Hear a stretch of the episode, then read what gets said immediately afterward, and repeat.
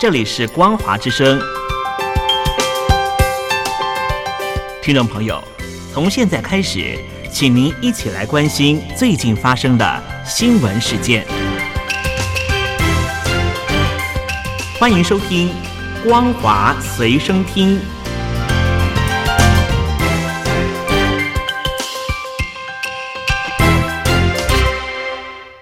大陆听众朋友您好，欢迎您收听这节《光华随身听》，我是东山林。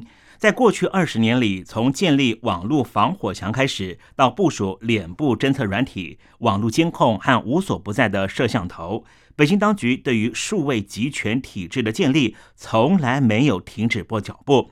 但是，美国的政治学者裴米欣最近在《外交事务》杂志上面发文表示，中国监控系统最可怕的地方不在于技术的先进，技术也不是万能的。成功之处在于劳动密集型的人力监控网络。如果没有成千上万的线人或是间谍，中国的监控系统根本没办法运作下去。目前担任麦肯纳学院政治学教授的裴敏欣指出，中国监控能力快速成长，主要是因为之前中国经济成长使得政府有充足的财政资源，可以支撑起这个监控网络。光是在二零二二年，包括了公检法，也就是公安局、检察院、法院在内，用于国内的安全支出大约是一点四四兆元人民币。二零一六年，中国推出了锐眼监控系统，包括了监视的摄像头、人脸辨识技术在内，不计算人力成本和维运成本，这个系统光是硬体和安装上面就花费了三千亿元人民币。这个金额在中国经济崛起之前是不可想象的。先前北京当局因为缺钱，使得中国维持庞大国内安全部队的能力遭到大大的限制，绝没有可能维持现在这么强大的监控网络。北教授表示，中国正规的监控警察其实也不是十分的充足。扣除保密的国安人员之外，公开资料显示，中国的公安人数大约是两百多万人。其中负责国内监控的政治安全保卫人员估计到十万人左右，这和东德秘密警察的史塔西占人口的百分之一相比来说是少了许多。但是和东德不一样的是，北京中共有一批无偿有偿的线人和间谍，根据公开资料显示，人数可能多达一千五百万人左右，占整体人口的百分之一。而这些线人和间谍可以监视他们的同事或邻居，并且因为他们的参与是透过强制或是利诱来确保，因此维持他们的成本并不高。费教授表示，在中国建立先进的监控技术之前，庞大的监控网络就已经出现，现在仍旧在运作。具体的手段包括两种：第一种是在机场、火车站和酒店里面进行监视；另外一种则是对于异议人士建立黑名单，长期监控。估计人数在三百九十万到七百七十万人之间。这位教授表示，中国监控技术进步大大提高了传统监控方式的效率，但是他也指出，无论技术如何先进，最重要的还是北京当局的组织能力，也就是人力的监控网络系统。裴教授说，北京当局的监控技术现在面临挑战，主要是因为中国的经济低迷会冲击到整个系统的各个层面。一方面，经济低迷会导致于更多人不满北京当局的统治，给安全系统增加负担；另一方面，经济的低迷也会导致于财政资源不足，难以维持支撑这个系统。因此，他悲观的预测，一旦这种监控系统软镇压失败，可能会危及到中共的执政权力。北京当局可能会采取更为严厉的血腥镇压手段。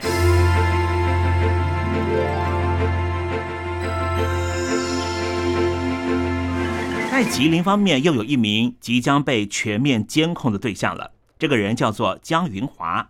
二零一一年的时候，江云华来长春投资开发楼盘，在朝阳区开发投资了盛海翠湖园房地产。在二零一六年的时候，基本上已经完工了。可是购房业主却没办法正常入住，原因是什么呢？因为有黑暗势力不给许可，不让接水电。江云华的这个楼盘还在二零一六年被国营的长春电视台批评是恶职建商。江云华日前在网络上面哭诉了这八年来的遭遇。我是来长春投资的江云华。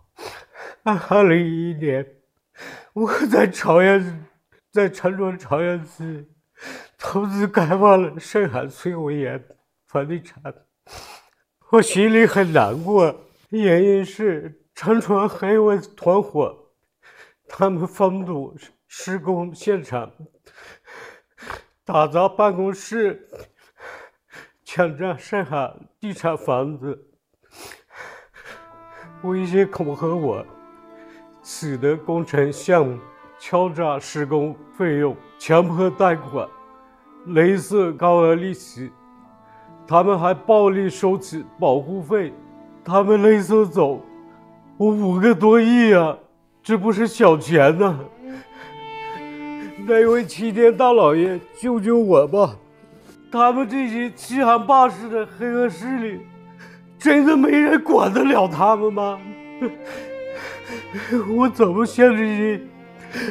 公安者交代啊！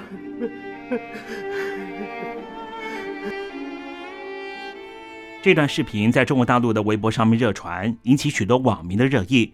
有网民就说：“敢勒索五个亿的黑社会，可不是一般的黑社会，一定有大保护伞撑着，地方公安可能拿他也没办法。”这起事件发生的时候，当时的吉林省委书记是孙政才。后来接任的省委书记叫做巴音朝鲁，有网友推测他们应该都脱不了干系。解放军原来担任总参谋部情报部部长的杨辉，他也是东部战区的副司令员兼参谋长，在过去六年突然之间没有他的消息，但是呢，他的案情终于侦结了。面临起诉的时候，还被戴上了脚镣，显示出东部战区军事检察院恐怕建议东部战区军事法院判处他死刑。原因是什么呢？因为他很可能是解放军的贪污犯排名的第一名。目前掌握到的贪腐证据，扣除了银行卡和现金，总共达到了二点六亿人民币。同时，杨辉的亲妹妹掌控的企业全部资金、产业、股份、物业以及收受的金额超过了五十亿人民币。消息还透露，他不入罪的淫乱情节，曾经和解放军内的女性的现役女军官四十八人发生了不正常的男女关系，还搞出了三名私生子。言下之意，杨辉创造出了三个第一：第一个是贪污，第二个是贿赂。淫乱更是解放军的排名第一位。来关心中国的经济现况，根据北京官方所公布的最新数字，二零二四年一月份的全中国居民的消费价格指数就是 CPI，同比下降了百分之零点八，显示经济通缩风险持续着。值得注意的是。二零二一年到二零二三年期间，北京印发了大约五十四万亿的人民币钞票。尽管印钞的规模如此巨大，但是似乎没有对中国经济和民生产生任何的正面影响。